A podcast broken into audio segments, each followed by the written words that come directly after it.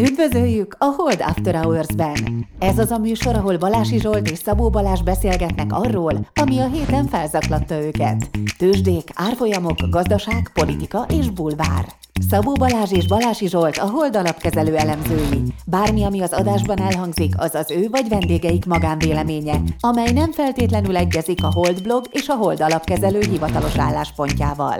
A műsor szórakoztató célral készült, befektetési döntések alapjául nem kíván szolgálni. A Hold alapkezelő ügyfelei és alkalmazottai egyaránt rendelkezhetnek pozíciókkal az adásban tárgyalt pénzügyi eszközökben. Új lelkitársam van. Én is üdvözlök mindenkit. Balázs még nem vette fel a 2023-as ritmust, de nekem már új lelkitársam van. Csányi Vilmos, etológus író. Közel 90 éves Balázs is Charlie Mangert meg Warren Buffettet simán lenyomja szellemi frissességben. Meghallgattam az interjúnak az utolsó egy óráját. Igen? És ugye, hogy Nagyon jó volt, igen. közel 90 éves. És ő is, én mert ráadásul meghallgattam egy másik beszélgetést, és ő is látja a kár- karantén pánikotok eszenciáját. Ő is látta. Ilyeneket mondott. Egyébként most majd bejátszom. Vagy vagy amikor be- bejátszom. Ilyeneket mondott, hogy igazából nem volt olyan nagy dolog ez a járvány. 3-4 millió ember sajnos meghalt, de két hetente halnak meg ennyien. Nem egy sok érte a globus, hanem egy pici kellemetlenség. Ez az én.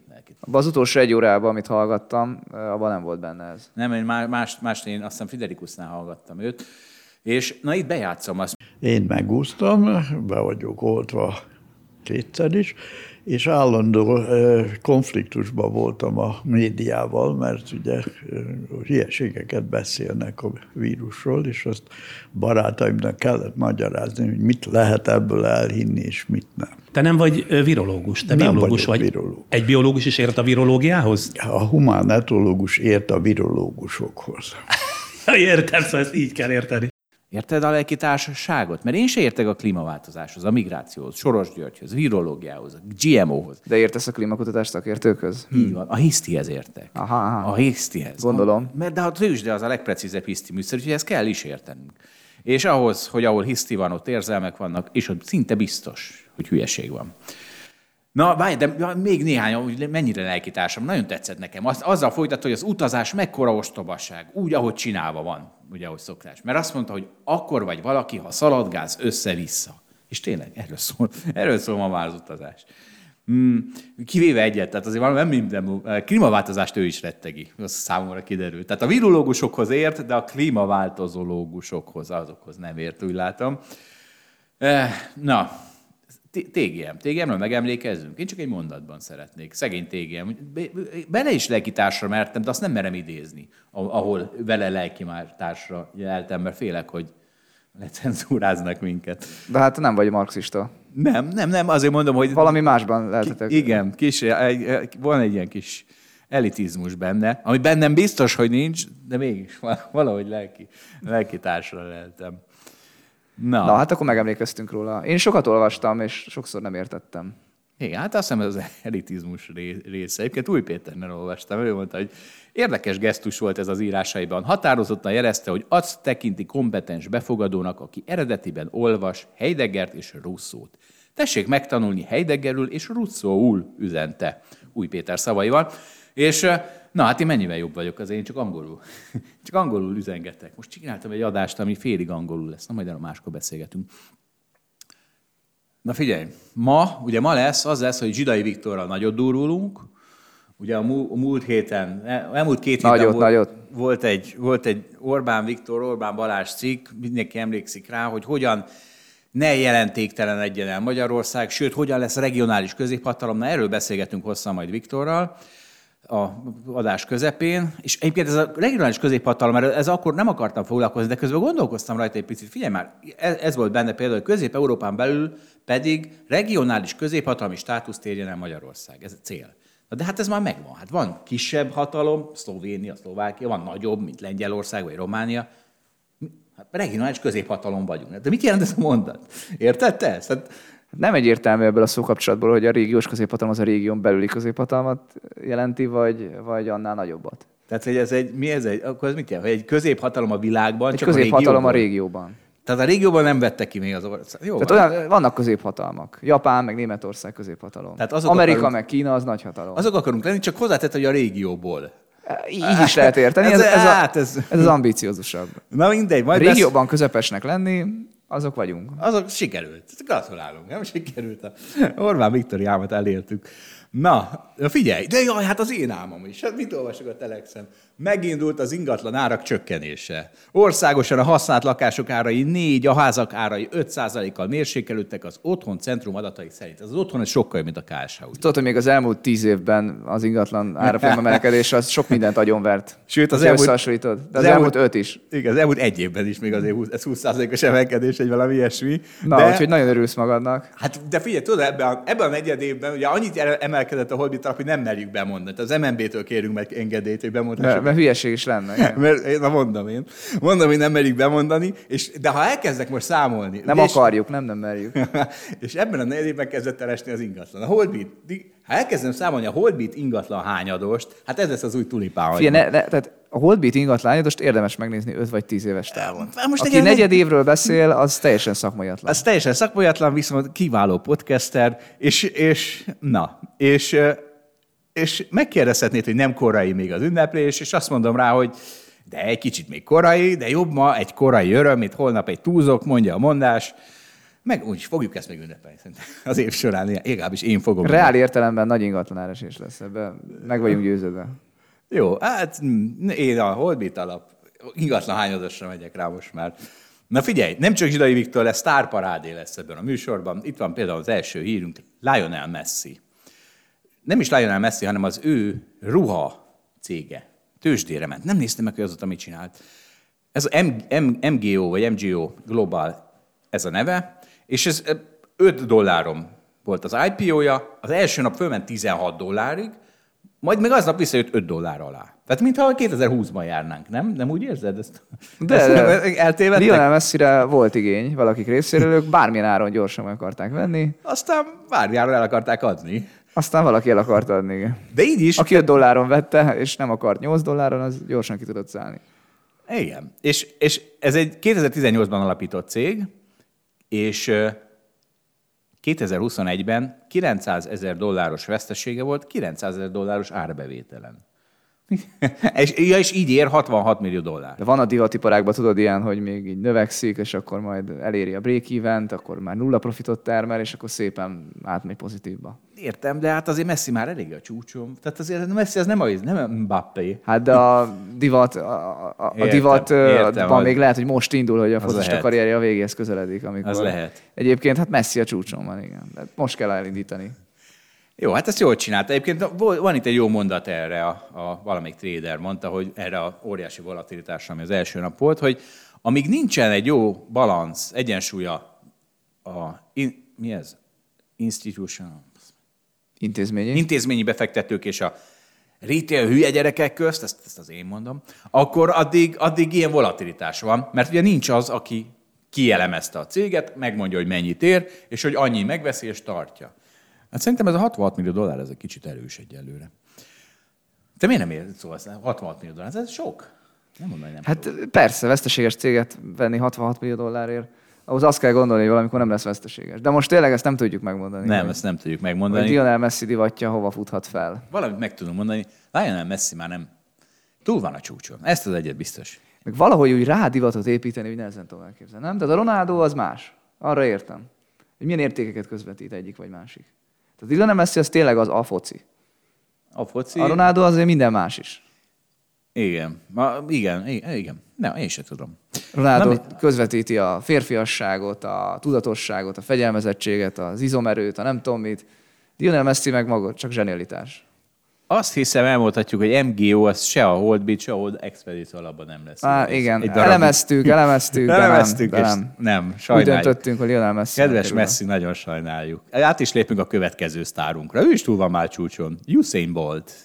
Ismered, remélem. Persze, hát ő tényleg túl van. Ő is túl- túl, van. Ez, Már a focista karrier is véget ért, nem? ja, tényleg az is Tudod, ő akart profi focistani. Talán az. Arsenal volt az álma, hogy egyszer ott fog focizni. Valahol focizott, aztán visszazavarták futni. Ausztráliában talán. Nem tudom, de, De, mi... de valami, na mindegy, igen. Vagy visszament magától. Hát Michael Jordan is megpróbálta a, a baseballt. Szóval, Usain, itt ez volt a cím, ezt még a külföldi izén olvastam, még, még, még, még, még régen, tehát még hat napja, hogy Usain Boltnak hiányzik több millió dollárja a befektetési portfóliójából, és most vették észre inkonzisztenciákat a portfóliójukban, mondták. És akkor én e- erre reagáltam, hogy jó napot kívánok, az nem inkonzisztencia, hanem a minden buborék vége, a value részvények hajnala, a hold deep value alapot kellett volna berakni abba a portfólióba, nem a Beyond Meat-et, meg a Tesla részvényt. Csak közben a Telex kiderítette, hogy hát 13 millió dollár volt az egyenleg a portfóliának, és 12 ezer dollár maradt, és azért ez nem. Tehát ezt a Beyond Meat se tudta összehozni. E- Valami tőkeáltétel lehetett a buliban. nem, általában lop, egy tolvaj, tolvaj alkalmazott volt a buliban. Tehát valaki el, el, Ja, hogy effektíve ellopták tőle, effektíve azt hittem simán csak tőle. tőkeáltételből trédeltek. Ö, De, le, de nem tudom, lehet, hogy tőkátételes Beyond Meat, és ezt egy lopó ügyféle próbálják mit leplezni, de még egy ok a Deep Value alapra, mert abból senki nem mehet dubajozni abból a pénzből, és még a Holdbeat alapból sem mehetek, amit azért kicsit furcsálok. De nem? De, de nem jó Menjünk van. tovább. De viszont nem, Mindjárt jön Viktor. Neki is messengerezhetnél egyet Balázs. A, a, Usain A boltnak? Hogy hülye voltál, mint a OVK haverjaimnak? link- OVK linkjével. Na, jamaikai jól. Így van, így van. Küldünk majd neki. Usain Bolt kap egy pólót tőlünk, és ajánljuk neki az OVK. És rárakjuk az online a- vagyonkezelés szolgáltatásunkat. És ráírjuk, a pólóra rányomtatjuk a OVK linkjét. Na, figyelj, itt egy, tessék, 2000, tudod, van ez a, te is beszéltél arról, hogy 2010 miről szólt, 2020 miről szólt, van ez a ízé, nő, férfiak, nők, stb. Na, és itt van. Ez tök jó összefoglalás. Hap- Happiness is the new rich. Tehát, hogy a a boldogság az új gazdagság. Ez mit szólsz? Mondd előbb végig szerintem. Jó, oké. A belső béke az új siker. Ez is tök jó. Ez, is, ez, ez mindig is így volt szerintem. Csak mitől lesz belső békéd? Aztán az egészség az új gazdagság, az új vagyon. Az új vagyon, igen. És az És utolsó, a kedvesség az új, az új kulság. az új kulság. Na ezen azért kiborult, tehát ez azért hülyeség. Ez azért Na, nyilvánvaló akkor mi, mi, a régi értékek? Akkor foglaljuk össze. Tehát a gazdagság a érték, a siker, a vagyon és coolnak lenni.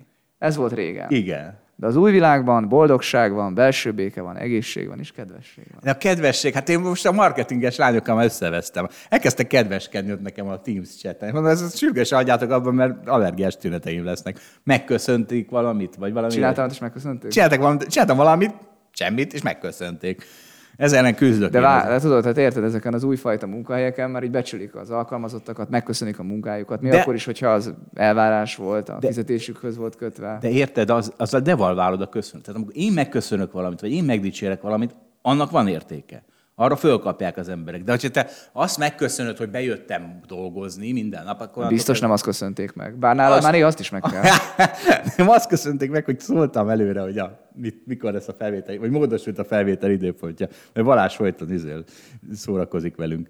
Na, és, és akkor megköszönték, hogy szóltam. Mondom, persze, hogy szólok, hát most ez milyen hülyeség, ezt sürgősen hagyjuk abba. Na, De figyelj, mennyivel jobb világ lesz ez a 2020-as nem év? lesz jobb. De Ez nem jobb. Ez Nekem nem igaz, hogy jobb. tetszik. Ez, ez ellen küzdek. Ez Egyébként nem igaz. ez az egész, ami ide van írva, ez, ez ilyen gazdag emberek sajátja, nem? Tehát ugye, hogy a, ha megvan a pénzed, akkor már fontosabb az egészséged, meg fontosabb a nem tudom mit, belső békéd, egy csomó ember meg küzd, hogy fennmaradjon, annak még a, ezek távolabbi célok lehetnek. Igen, de például ez az, hogy a belső béke az új siker, hát ezt, ezt egy buddhista izé is eléri, anélkül, hogy lenne pénze. Tehát azért el lehet ezeket érni pénz nélkül. Igen, de a világ tényleg megy ebbe az irányba, hogy Igen, igen, megy. belső igen, szint- békéről többet olvasok a Facebook newsfeedemen. Igen, igen. Uh, ak- aztán, uh, Az ezotéria az új vallás. hát az régi is, tehát, vagy nem tudom, azt nem tudom. Én régen találkoztam, mert mostanában nem szoktam. Nem tudom, ez az ezotéria, mindegy, valaki írja meg, ezotéria milyen Hogy, hogy, hol tart most az ezotéria? Így van. A vallásokhoz képest. Hány egység ezotéria van ma? Na, és na, Viktor, Viktor felvezetője, nagyon jó, nagyon jó Economist cikk, ami, tudod, 2020-ban beszélgettünk arról, hogy mi lesz akkor ettől a, a karant, megváltozik-e a világ 2020-ban, ugye a karantén világtól, és a, a home office, mindenki a home office ünnepelte, azt mi is ünnepeltük, a várost akkor mindenki temette, az, a, a, az egy nagy sikerünk nekünk, hogy kirögtük azokat, akik temetik a várost, most meg aztán jönnek vissza. Behoztuk a Empire State Building Office ETF-et. Így van. Az, Jókor. az nem tudom, hogy fölmente. Egyébként nem annyira. De, de, nem, de, De fentebb van, mint amikor hoztuk. De na, és, na és pont erről lesz szó, mert az Economist-ban van egy ci- cikk arról, hogy hogy ez a home office, ez mennyire megváltoztatta a munkát, és ilyen mérhetően, ugye az Egyesült Államokról lesz szó, nyilván ezek az adatok főleg, Eh, nem, nem mind. Ami azt mondják, hogy annak, hogy a home office elterjedt, annak óriási előnye van abban, hogy, hogy a skilled jobs, na most megint a skilled jobsokról lesz szó nyilván, mindenki tanuljon. Mindenkit angolul mindenképp, és még valamit. Nagyon. Mindenki tanuljon. Senki ne akarjon akkumulátort összerakni. És hogy a skilled job, tehát mi, ez, mi az a skilled job? Képzett. A képzett munkaerő az mennyivel egyenletesebben oszlik most már el geográfiailag. Erre vannak adatuk. A, a cross... És ez tök jó, mert ugye ez gazdagá, vagy hogy mondjam, a lesüllyedéstől meg fog menteni bizonyos vidékeket, nem? I- igen, igen. Tehát igen. Oda Akkor... göldöznek a fehér gallérosok, és, és költik a pénzt a vidéki falvakban. Pontosan. Majd mindjárt lesz Azért nyilván nem mindegy melyikben, van, ahova nem fog eljutni a fehér galléros. Lesz erről ábránk, és akkor majd akkor arról beszélek. A második, hogy a határon túli szerviz export, például az IT mennyire kilőtt 2020-tól, ez is azért, mert a home office meg, könnyebbé teszi a kiszervezést. A harmadik is erről szól, hogy pont, hogy a, a képzett szabadkőművesek, mik ezek a freelance szabadúszók, Szabadúszó, igen. iránt 2018 óta megduplázódott a kereslet. Egy negyedik, és talán ez a legérdekesebb, hogy ahogy nőnek a cégek méretben, úgy a, egyre inkább adaptálnak technológiát, és az outsourcing intenzitásuk is nő. Tehát, hogy minél nagyobb egy cég, annál inkább állal home office-on keresztül outsourcingot. És ez egy nagy változás. Na, és akkor itt a három ábra. Az egyik a, az arról szól, hogy, hogy az Egyesült Államokban két fő város, az New York és San Francisco, és ezekben kevésbé nőtt a fizetés 2020 óta, mint a összes többi nagyvárosban, mint a top 100 metró területen, és a nem ilyen városi területen. Tehát mekkora a különbség. A New Yorkban és San Francisco-ban csak 7%-kal nőttek a bérek, mondjuk 2020 óta, míg ezekben, ezekben akár kétszer annyival is ö, nőhettek. Sokkal Na, jobban. Fel lettek húzva. Igen. Ezek fel lettek húzva, oda mennek a izék. Egy másik, és ennek Kelet-Európa nagy nyertese, hogy a, az ő ábráikon csak Lengyelország van, de hát nyilván Magyarország is hasonló, ö, hasonló hullámon ül. Szóval, hogy Lengyelország az, mi van az ábrán? Kína, India, Indonézia, Fülöp-szigetek és Brazília, és Lengyelország az, ami a leginkább ezzel a commercial ex- services exporttal, tehát például az IT exporttal nő 2015 óta, de 20-ban ez is kapott egy boostot. Az intenzitás az nem annyira érdekes, és ez azért érdekes nekünk, mert ugye Viktort mi is 2020-ban vontuk be a munkába. Ugye? Akkor Ugye, igen, ugye? igen. Hát Tehát, hogy... azért, mert a Covid alatt ugye mindenki onlineba szorult, és akkor az, aki egyébként offline nem volt jelen, az ugyanúgy egy részt tudott venni. Igen, tehát a, mondjuk az agyviharainkat, azt mindig magunk közt tartottuk, hát magunk közt voltunk, vagy 20 vagy egy, egy olyanon, de Viktor sose volt rajta. És onnantól kezdve, hogy elmentünk online irányba is, már a Viktor is simán be tudott lépni, és ez egy óriási nyereség volt a alapkezelőnek, hogy a zsidai Viktor hozzászól az ilyen piaci okoskodásunkhoz. Úgyhogy nekünk is volt egy nagy nyereségünk ebben a folyamatban. Na és akkor Viktor előtt az utolsó ír, mert beszélek majd a bizalmi válságról, és egy nagyon jó analógiát találtam, ami rávilágít. A világ boldogabbik tájain marihuana az már legális. Egyesült Államok, Kanada mondjuk. És ettől összezuhannak a marihuánára nyilván. Hát mondjuk kivéve, hogy mondjuk lesapkázza lefelé egy kormány, de, de tegyük fel, hogy nem. És miért? Azért, mert addig illegális volt a marihuána, most már legális. Bizalom. Ugye a, a, az, a, a, a bizalom teljes hiány az az illegalitás, mondhatjuk. És, és ezek a, és a, ettől a marihuán az ára összezuhan, mert az illeg, a, a, a bizalmatlanság ár kikerül a, a marihuana árából. És most Magyarországon, és azért mondtam, hogy Bekerül az adóár. Milyen? Az adó bekerül, de még azzal együtt is olcsóbb lesz. Vélhetően. Lehet, nem tudom. Persze lehet egy, lehet egy célja az a kormánynak, hogy nehogy olcsóbb legyen, hogy nehogy többet használjanak. És Lesz akkor... rajta jövedéki adó akkor. Igen, de, de de önmagában az, hogy a, a bizalom hiány kikerül a marihuána piacról, az egy óriási árcsökkentő. És ugye arról beszélgettünk, hogy Magyarországon, miért Magyarországon Európában messze a legmagasabb az infláció, mert itt meg beépült a bizalom hiány. Tehát olyan Magyarországon most minden iparág úgy érezheti magát, mintha illegális tevékenységet folytatna, mintha üldözve lenne. És miért? Mert az állam ugye elverte a saját pénzét, és ezért bármikor bárhonnan rekvirálhat. És a nagy különbség ebben a bizalomban, hogy azért a marihuána kereskedő, amíg illegális volt, tudta, hogy ő illegális. Az a szegény biztosító, akit most egyszer csak így váratlanul megcsesztek, vagy egy Richter, az nem tudta. Azok egyszer csak odajöttek és elvették a pénzét. Na ez az a bizalmi válság, ami mindent megdrágít Magyarországon. Erről beszéltünk Viktorra, csak nem fejtettem ki elég jól. Akarsz még valamit a marihuána kereskedők piacról? Nem, nem, nem. Akkor jó, akkor, akkor, akkor lássuk Viktort. Na hát akkor üdvözöljük Zsidai Viktort. Szia, Viktor. Sziasztok! Stúdiónkban. Itt a 26 éves rek... Nem is ezzel kezdjük, Viktor. A múltkor pampogtál, hogy nem szóltam előre, hogy felvétel van, videó, mert akkor a szebbik ruhádba jöttél. Most szóltam előre, és egy szürke pólót tudtál. Hát ez volt a legjobb pólóm, de hát ezt megbeszéltük. Szürke pólót tudtál elővezényelni. Na jó van, hát mert rekel infláció van. Nyilván azért. 26 éves rekord, mond ma jött ki. Mi van? 26 éves rekord, 24,5% volt az infláció decemberben. Mondjatok valamit. Igen? Mondj, mondj valamit, Viktor. Még jó, hogy pont előtte kaptad a fizetésedet, és így nem tudtál reklamálni, hogy, hogy magasabb lett az infláció, és több fizetést szerettél volna kérni. A fizetés emelés elmaradt a izétől. Igen. Viktor, semmit nem teszel hozzá? Na jó van, akkor én teszek hozzá.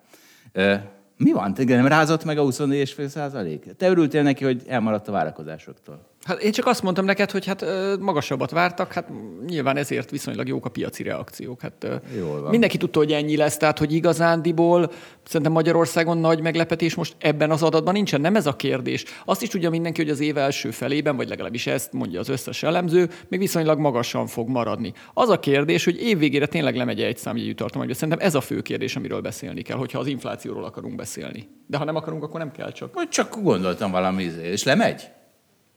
Én tartok tőle, hogy nem. Valás, te mi tartasz tőle? Hát az igazság, hogy erre nagyon precíz számításokat kéne alkalmazni. Jó van, na mindegy. De csak a- Viktor, tudod öt mondatban indokolni egyébként, hogy mi az, amit másképp látsz, mint mások?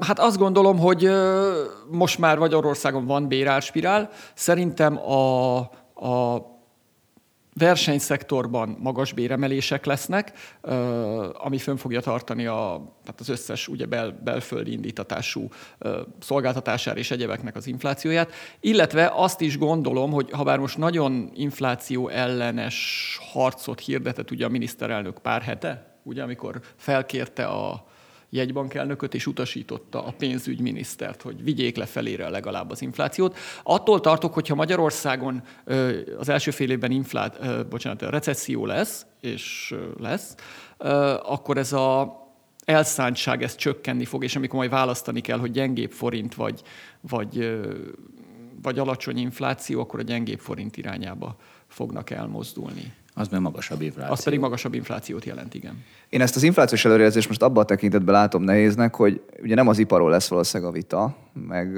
hanem a szolgáltató szektoron. És akkor ugye ott nagyon tényleg a bérektől függ, meg árbérspiráltól függ, ami továbbra is ilyen nekem egy ilyen megfoghatatlan dolog, hogy hipotetikus vita volt eddig róla, hogy most lesz vagy nem lesz, most tényleg legalább lesz rá valami adatpontunk, mert amikor 30 éve nem látsz valamit, akkor hogy próbáljuk? Nincs mintánk, azt akarom mondani, amit nézhetnénk. Például most mondok valamit a használt autó áraktól, most éppen autót szeretnék lassan vásárolni, attól nem kell félni, szerintem az lefele fog inkább menni, mint fölfele. Tehát nem, nem az ilyen ipari cikkeknek lesz most nagy áremelkedése, mint a Covid-ban, hanem a szolgáltatásnak, de azt meg sokkal nehezebb megtippelni, hogy ezzel mi lesz. Bocs, van egy másik része is. Igen, nem az ipari cikkek főleg, de azért korábban az volt a jellemző Magyarországon, hogy a forint gyengülése nem okozott nagy addicionális inflációt, tartós fogyasztási cikkek, ruházat, stb., amiket importálni szoktunk. Azért ebben is lehet egy jelentős változás, hogy, hogy mondjuk a forintnak, a, miután most már ráállt mindenki, hogy a forint gyengül, sokkal nagyobb lesz ez a pass tehát hogy sokkal jobban begyűrűznek a, begyűrűzik a forintnak a gyengülése. Tehát én, én ettől is tartom. Ma mindenki azt képzeli, hogy biztosan 450-nel kell számolni a következő év végén, és akkor már másra vározzák a forint Igen, árakat. á, igen, Na és igen, ez igen. pont az az alkotó eleme az inflációról, ami- amit én akartam felhozni, amit talán még itt nem nagyon hoztunk fel, hogy, hogy 2012-ben a, itt Magyarországon volt egy mini recesszió volt az egész EU-ban, de volt egy bizalmi válság, egy extra Mi, bizalmi. mini recesszió? Az mini? EU-ban. Magyar, Hát Magyarországon azért 2012-ben. nem mini volt. De az EU-ban volt a mini recesszió, és az kapott Gellert Magyarországon is. Nem volt egy 2008, tehát 2008-9 után vagyunk, akkor ahhoz képest az, Az- az, az- az, az- az, na, na, mindenki-. Jó, de az Na. emberek akkor még úgy élték meg, hogy még benne vagyunk ugyanabban szinten. De lehet. Igen, igen, Na. igen. De azt akkor egy ilyen bizalmi válsággal magy- magyaráztuk, és mit, az mit drágított meg akkor? Például az államadóság finanszírozását, tehát akkor, akkor 12%-ig rohantak fel az állampapírhozamok, ami akkor nagy szó volt. És most most is van egy bizalmi válság, de ez most még a krumplit is megdrágítja. Tehát az, hogy a, a, a kormány elkezdett belebuherálni mindenféle árakba, innentől kezdve, és ugye nagyon sok alkotóra van az inflációnak, innentől kezdve tényleg azt látjuk, mint például most, amikor benzinársapkát elengedik, és akkor mit, mit, itt sokkal drágább a benzin, mint bárhol máshol Európában. Azért, mert be van szarva mindenki a gazdaság összes szereplője, hogy mikor lesz ő megcseszve, és azért amikor épp tud, akkor beszed ilyen, ö, beszed extra profitot. Na jó, de itt elég sok szereplő, azért van infláció, mert elég sok szereplő meg is van büntetve. Tehát, hogy nem csak, hogy majd mikor Na, persze, leszek, persze. hát a, a, a kiskereskedőket érintő adó, akkor ugye ezek az ársapkák, amiket kompenzálni kell a többi terméken. Szerintem ez viszonylag, ez egy nagyon buta számítás lesz. Mit mennyi? 9 9-10 az európai infláció, ugye írom? Igen. Ír. A magyar 25, ugye, de gyengült a forint 8-10 százalékot kb. A, ta egy évvel ezelőttihez képest. Tehát mondjuk, hogyha azt mondanánk, hogy csak hozzáadjuk a forint gyengülését az európai inflációhoz, akkor 20 alatt kéne lennünk, olyan valahol 17 és 20 százalék közt. Ehelyett ugye 24 és félen vagyunk. Valószínűleg ezek az addicionális, ez az addicionális 5-6 százalék pontnyi infláció, ez, ezekből ered, amiről te beszélsz. A kiskereskedőket érintő adó, a belebuherálás, a büntetőadók, az Biztosítóknál ársapka, elég durva, ami van, az majd most fog átmenni talán. Igen. És az, az még nincs is benne. Ugye? Hát ugye már volt egy nyár előtti, vagy tavaszi, nem is tudom, meg volt egy ugye most, tehát hogy igen, hogy most lesz még egy ugrás várható. Jó, tehát hogy ez, ez, ez, ez meg a gazdaságpolitika addicionális inflációs hatása. Nagyszerű. Én bizalmi válságnak hívtam. Na, várjatok, mert ki kell nagyítanom ezt a vacakot, elfelejtettem. Most ki van nagyítva. Na és akkor belemegyünk a durva témánkba. Na igen, az eredeti témára Az fordul. eredeti, eredeti téma, mert mindenki föl volt háborodva, hogy Orbán Viktor új pályát talált Magyarországnak, és most ne- nem, fo- nem, nem lesz az a cél, bocs, hogy struktúráltan összefoglaljuk, hogy ugye, ugye mi történt, Orbán Viktor adott egy beszédet, nem tudom hol, amit aztán Szél a, Kálmán alapítvány a befolyásos, konzervatív üzletemberek előtt karácsonykor vagy karácsony táján. Igen. és ezt, ezt Orbán Balázs És Orbán Balázs a államtitkára, leírta, igen, hogy mit mondott. és most, és erre aztán Zsidai Viktor is reagált. Egy Ezzel cikket. sokan reagáltak. Erre sokan reagáltak. Egy, fölkapták a fejüket, igen. Közt Viktor is fölkapta a fejét, és, és nem az lesz a cél, hogy ezt az egészet ezt összefoglaljuk. Mindenki olvassa el Viktor cikkét, vagy esetleg Orbán Balázs cikkét, és akkor tudni fogja, hogy mi van, de szerintem ezt nagyon sokan ismerik, hanem az lesz, hogy kiemelek ezekből egyes tételeket, és akkor azokról beszélgetünk, hogy mit jelent, mi az implikációja. Kezdem az elsővel. Te, te, Viktor, te úgy kezdted a cikkedet, hogy ez kötelező olvasmány mindenkinek, hogy gazdasággal foglalkozik komolyan. És akkor az első kérdésem, hogy miért? Hát azért, mert ugye az, hogy a... Tehát az is egy fontos dolog, hogy mondjuk egy kormányzat mit fog csinálni a fiskális politikával, hogy egy jegybank mit csinál a monetáris politikával, de ugye ez a cikk, amiről szólt, ez egy 10-15 évre kiható legalább. Tehát ez egy hosszú távú stratégia, hogy Magyarország milyen irányba fog menni, és igazándiból, hogyha ezt komolyan gondolja a mm, magyar gazdaságpolitika vezetése, vagy konkrétan Orbán Viktor, akkor ebből fog következni az összes döntésük a következő években. Tehát, hogy ez szerintem ez fogja befolyásolni a, a Magyarországon a gazdaságpolitikát is, meg az egyéb politikai dolgokat is. Tehát szerintem ez nagyon-nagyon fontos, hogy ők mit gondolnak, a, ő, nem ők, bocsánat, ő mit gondol a világról. Magyarország, ugye azt írtam, hogy Magyarország ez egy one man show, ugye ez nyilván mindenki számára egyértelmű. Az a fontos, hogy az az ember, aki irányítja Magyarországot, mit gondol a világról. Akár igaz ez, amit gondol, akár nem. Mert annak megfelelően fog cselekedni. Egyetértek, hogy fontos ez, de azért megjegyezném, hogy Magyarország, és most tegyük félre külön a magyar speciális helyzetet, vagy a magyar politikát, azért kényszerpályán kell, hogy mozogjon, így, hogy itt van Európa közepén, 10 milliós országként egy nagy 500 milliós gazdaságba beágyazódva.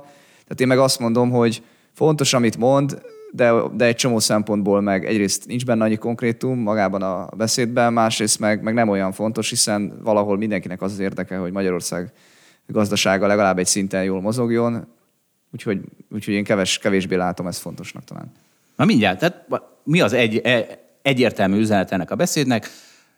Ezek azt hiszem Orbán Balázs szavai, hogy mára egyértelművé vált, hogy a következő évtizedben Magyarország előtt álló legnagyobb stratégiai kihívás az, hogy kikerüljön a közepes fejlettségi országok köréből és felzálkozzon a fejlett államokhoz, Közép-Európán belül pedig regionális középhatalmi státuszt érjen el. És akkor az első, ami bennem fölmerül, hogy hogy azt mondod, hogy ez a következő 10-15 évet határozza meg, de az elmúlt 12 év, amit láttunk, az erről szól. Tehát, vagy, az, vagy az elmúlt 30 év. Hát szerintem az, hogy egy ilyen kiemelkedj egy közepes mm, jövedelm csapdából, annak az kulcsa, és minden országban ez volt az egyik kulcsa, Finnország, Szingapur, stb., hogy az oktatás, izé, oktatás nyomod. És abban szerintem még Orbán Viktor is megegyezik velünk, hogy Magyarországon jelenleg a legelhanyagoltabb szektor az az oktatás. Tehát, hogyha, ha, hogy, tehát ez hogy, hogy, hogy gondoljuk azt, hogy most akkor következő 15 évben mi lesz? Tehát érted, az elmúlt 12 évben kellett volna azon dolgozni, hogy a tanári kar az a lehető legkiválóbb legyen, meg a legmegbecsültebb. És mi ehhez, amit helyette láttunk, például de nem, kezdjük ezzel. Tehát ez, hogy, hogy, hogy egyeztetitek ezt össze? Hát Zsolt, az a baj, hogy nem Orbán Viktort interjúvolod meg. Hát, hát ez tényleg baj, de hát megkérdezhetnéd tőle, egy másik, hogy... másik Viktor van itt. Igen, de, igen, de bocs, csak igen. erre, hogy én erre mondtam, hogy kényszerpálya, vagy hogy, vagy hogy behatárolnak a lehetőségeink. Tehát a, ez a Viktor, a zsidai, az összeírta, hogy, hogy melyik ország mennyit ment ugye az elmúlt 10-12 évben a, az EU-s átlagos GDP-t mérve, vagy az ahhoz hasonlítva. Igen és akkor ugye látjuk szépen, hogy persze nem mindegy, hogy ki 10 ponttal jutott előrébb, mint ugye Magyarország, nem tudom, 66-ról 76-ra, meg van, aki 50-ről 70-re, meg van, aki 60-ról 80-ra, tehát ezt végig lehet nézni, és nem mindegy, de ha megnézed, akkor kelet-közép-európai országai szépen az uniós csatlakozás után mind elkezdtek konvergálni, és mi is benne vagyunk ebben a, ebben, ezen a pályán. Igen, sajnos inkább hátrébb, mint előrébb. De értem, de tehát, jó, tehát akkor de nem tudjuk Zsolt neked feloldani ezt az ellentétet, mert egyet értünk veled. Na, igen. Já, na ez köszönöm, ez, hát olyan ritkán értetek igen, velem ez együtt. Igaz, de egyet na, na, hát ezt nem hiszem el. Nem Fontos hiszem az el. oktatás, csak beszéltünk róla, meghívtuk, emlékszel, hol Dani oktatási Igen. szakértőt, akivel jól megbeszéltük, hogy egyik kormánynak sem éri meg, mert az mindig 10-15 év minimum, mire bármi elkezd hatni, vagy inkább még több, akkor meg négy évente talán a politikusoknak nem ez érdekük, hogy ezzel a legtöbbet foglalkozzanak. És akkor van egy, van egy egy videóban hosszan beszélek arról, hogy mi, mi történt az elmúlt 12 évben Magyarországon, és az egyik ilyen egyik ilyen következtetésem az volt, hogy mintha tud, kicsit tudatosan két része lenne szakítva a társadalom Magyarországon. Tehát van a elit, az megoldja magának az oktatást, meg a gyerekeinek, megoldja magának az egészségügyet, és vannak a többiek, akiknek vacak lesz az oktatás, de nem baj nekik, mert elhozzuk az összes összeszerelő üzemet.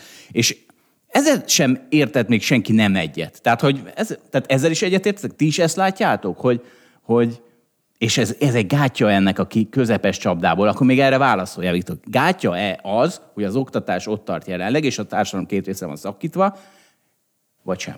Hát nyilvánvalóan gátja, tehát hogy erre, erre megint nem tudok mit mondani. Uh, az a társadalom fog jól fejlődni, ahol nem tudom, hát most ezeket megbeszéltük, jó, okay, erősek az intézmények, jó az oktatás, nem túl nagyok a vagyoni jövedelmi különbségek. Látsz-e tudatosan két részre szakított társadalmat? Nem vagyok benne biztos, hogy ez tudatos, egyszerűen másra kell a pénz. Mások a prioritások. De nem tudom, tehát megint, megint azt mondom, hogy rossz embert interjúvolsz. Jól van. Akkor másik kérdés. Ez, ez, ez, ez jó embert interjúvolok. Csak nem ezzel mertem kenni, mert ez túl, túl radikális. Tehát, hogy miért kéne Magyarországnak szakítani a közepes jövedelem csapdájú országok tehát miért ne, ahogy Balázs is, te is, hát miért kéne? Tehát érted, ez a kérdést nagyon, sem értjük. Ez nagyon jó, na gondold, ezért, ezért hagytam a végére, későbbre. Mert hogy, hát figyelj, van, van egy, egy, egy futballcsapatban vannak szerepek, és, és a hátvéd az ne akarjon gólt lőni. A, a kelet-európai ország még ne akarja lehagyni Németországot. Tehát, hogy, hogy ne, erre mi a reakciótok? Látom, mert Viktornak elég drasztikus, de mi? Tehát te szerinted... Én, én, szeretném, én szeretném, hogyha a környezetem, ahol lakom, legyen az a, nem tudom, családi környezetem, meg és akkor itt mehetünk szépen, szépen tágabban, meg az ország, ahol lakom, akkor most ugorjunk egy nagyot a családomtól, az minél nagyobb jólétben éljen, minél egészségesebben, minél tehetősebben, és azt szerintem mind szeretnénk itt Magyarországon is. Ezért kitűzzük célul, hogy mondjuk érjük be Ausztriát, vagy Németországot, vagy az EU-s átlagot. Tehát ennél egyszerűbb cél nincs, szerintem ez az axioma. Na ezen tényleg nehéz mit vitatkozni. Figyelj, Zsolt, az, hogy nem minden politikus ezt szeretné, az lehet, de hogy minden ország lakossága, és ez a múltkori podcastunkban is volt, ugye minden ország lakosságának, mindenki azt akarja, hogy jobban éljen valójában. Te azt mondtad, hogy, mind, hogy másiknál jobban éljen. A, azt is akarja, azt is akarja, de azt is akarja, hogy jobban éljen. Tehát szerintem ez egy teljesen természetes dolog. Az a kérdés, hogy azok az, a politikusok, akik vezetik az országot, azoknak a saját egyéni céljaival ez mennyire kompatibilis az adott országban. Bocs, és inkább lennék a gyógyszerkutatók országa, mint az összeszerelő üzemek országa. Ezt meg nyilván mind értjük, hogy miért. Tehát ez nem egy ilyen, hogy mi eldöntöttük, hogy összeszerelő üzem legyünk, és akkor ezt tartsuk, hanem ez, ez tud változni. Jól van. Na jó, akkor másik téma. Tessék, 2008-ban kiderült, hogy a piac nagyon is tud tévedni, és állami szerepvállalás gyakran nagyon is szükséges. A neoliberális modell válságba került. Ezek azt hiszem a te szavaid, Viktor. Sőt, alapvetően azzal is egyetértek, sőt, biztos érte szavaid, azzal a kiegészítéssel, hogy a nyugat némiképp naív módon, láss Fukuyama a történelem vége, azt gondolta, hogy a szabadkereskedelem és a kapitalizmus terjesztésével ezeket az országokat is demokratizálni tudja, és végül mindenhol győz a demokratikus jogállam. És Fukuyamára végén visszatérünk. De szerintem ez egy hindsight bias. Tehát két problémám van ezzel, hogy szerintem a liberális, neoliberális modell az nem került válságba, hanem voltak benne válságok, ez így van, de ettől még torony magasan a messze legjobb modell, bármilyen történelmi analógiával, bármilyen történelmi versenytársával kapcsolatban. Tehát nem mondhatjuk azt, hogy válságba került, hanem nem annyira jó, mint azt, mit 1990-ben elképzeltük, hanem csak annyira jó, mint most 2022-ben, de hát még most is messze a legjobb, nem? Bo- bocsánat, még mielőtt a Viktor válaszol. Most szerinted neoliberális világban élünk? Azzal az adott fiskális meg monetáris környezettel, ami most van? Tehát ugye ez egy, ez egy kérdés, hogy ez egy skála, és már, már bőven nem ott vagyunk, ahol, ahol mit a 80-as években azt a Nixon meg a Margaret Thatcher elképzelte, vagy ahol el akarta juttatni a világot. Régen. Bocsánat, igen, régen. Hát, uh, igen. Vállap, Viktor. Figyelj, szerintem tehát erről vannak közgazdasági elméletek, ebben most nem mennék nagyon bele, de gyakorlatilag az történik, és több ilyen ciklus volt, ugye, és itt Balázs jól mondta, tehát hogy itt én ezt inkább úgy mondanám, nem, hogy nem a skálát, hanem hogy ez egy ilyen, olyan, mint egy inga a, a gazdaságban, hogy vannak olyan periódusok, és volt több olyan is, amikor az állam erősebb szerepvállalása, erősebb reguláció, reprivatizáció, zártabb tőkemérlegek voltak jellemzőek bizonyos történelmi adottságokból kifolyóan, amik egy ideig jól működtek. De utána ezeknek a rendszereknek, annak is, az ártabb rendszernek is kiderül, hogy mik a hibái, és akkor eljön ennek egy ilyen ellen csapása, egy liberalizáció, ami a 70-es évek vége, 80-as évek eleje volt az angol száz országokban, ami ugye ez a neoliberális modell néven kezdett. Ugye mindent el, bezárták a szénbányákat, privatizáltak minden, dereguláció, levitték az adókulcsokat USA-ba, és nem tudom, 50-ről 20 százalékra, stb. A globalizáció felpörgetés is Igen, gyakorlatilag. De hogy ezek megy, ez egy, és mindegyiknek, tehát a túlzárt rendszerekről is kiderül, hogy van valami, ami nem jó benne, vagy túl államközpontú, és amelyik túl szabadpiaci, arról is mindig kiderül, és mindig azt hiszik az adott időszakban élő emberek, hogy az ott tök fasza, minden jó lesz, és aztán kiderül, hogy nem jó, és meg kell változtatni, és szerintem 2008 ebből a szempontból ez egy fontos fordulópont volt, mert a 80-as évektől 2008-ig volt 30 év, amikor egyre inkább a liberalizáció fele mentünk, egyre mentek lefele az adókulcsok. Ö, azt csinált, ugye azt mondták, hogy csinálja azt a piac, amit akar, ugye ezért nem szóltak bele ebbe az egész piaci hisztibe, csak hogy használjuk. Azért beleszóltak abba. Bele, hát volt akkor is állami szabályozás. De inkább utólag próbáltak meg segíteni. Hát nem, akkor is volt tőkeelőírás a bankoknak. Hát igen, ilyen, mi, e- ennyi tőkét nem látszódik, aki hallgató, minimális tőkét. Tehát, és megváltozott. Tehát 2008 után az jött be, hogy az emberek, a, a szabályozók is rájöttek, hogy basszus, nem jó, hogyha mindent megengedünk a piacnak. Nem jó, hogyha azt csinálnak, amit akarnak, nekünk is oda kell figyelni, erősebben szabályozni kell ezt az egész dolgot, és szerintem most ebbe a új, tehát most az inga visszafele mozgásában vagyunk szerintem benne, amikor megyünk a centralizáltabb, államilag vezéreltebb gazdaság felé. Szerintem. És nem mindegy, hogy melyik országról beszélünk. Tehát Nyugat-Európa, Amerika ott is ez megy, de Magyarországon meg aztán nagyon elment az állami reguláció irányába, meg az állam, meg hogy minden. De az, az irány állam... ugyanaz azért. Persze, az irány ugyanaz. És egyébként ez egy ilyen klasszikus fejlesztés. Tehát rengeteg embernél látom azt, hogyha A-ról kiderül, hogy van hibája, akkor biztos B a megoldás. És akkor átrohan arra az oldalra. Ott is kiderül, hogy annak is van hibája, akkor visszarohan A. Ez, tehát ez történik. Ez Na, a történelem. Ez a leng az inga effektus. Igen. igen. Ki vagyok? Én ki vagyok borulva. Viktor, te is ki vagy borulva? Én nem vagyok. Hát, te csak megrántod a válladat. Hát megállapítom, hogy mi van. Hát figyelj, mi, mint emberek, ugye leírhatjuk, hogy mi történik, megpróbáltunk alkalmazkodni hozzá, és megpróbáltunk esetleg rámutatni, bár az általában nem szokott sok hatással járni, hogyha valami nem jó, és úgy gondoljuk, hogy lehet, hogy ezen módosítani kellene, de általában ezeket a nagy társadalmi, gazdasági folyamatokat nem egyes emberek, hanem nagy sokkok tudják megváltoztatni és elindítani az ingát a másik irányba. Hiába mondod azt, hogy hé, nem, ne toljuk tovább az ingát. A társadalom megy arra, ez egy önjárása van. Kivéve van podcasted. Így van, ezt akartam mondani. A tíz, Akkor nem a, a Hold. After Hours tízzer hallgatója, az, az visszatérhet a másik irányba a beszélgetés hatására. Így van. Valás, lőd már ki ezt a telefon. Igen, Nincs igen, most le. nagyon sokan keresnek. Na várjátok. Betelefonálók, nem? Igen, igen, igen.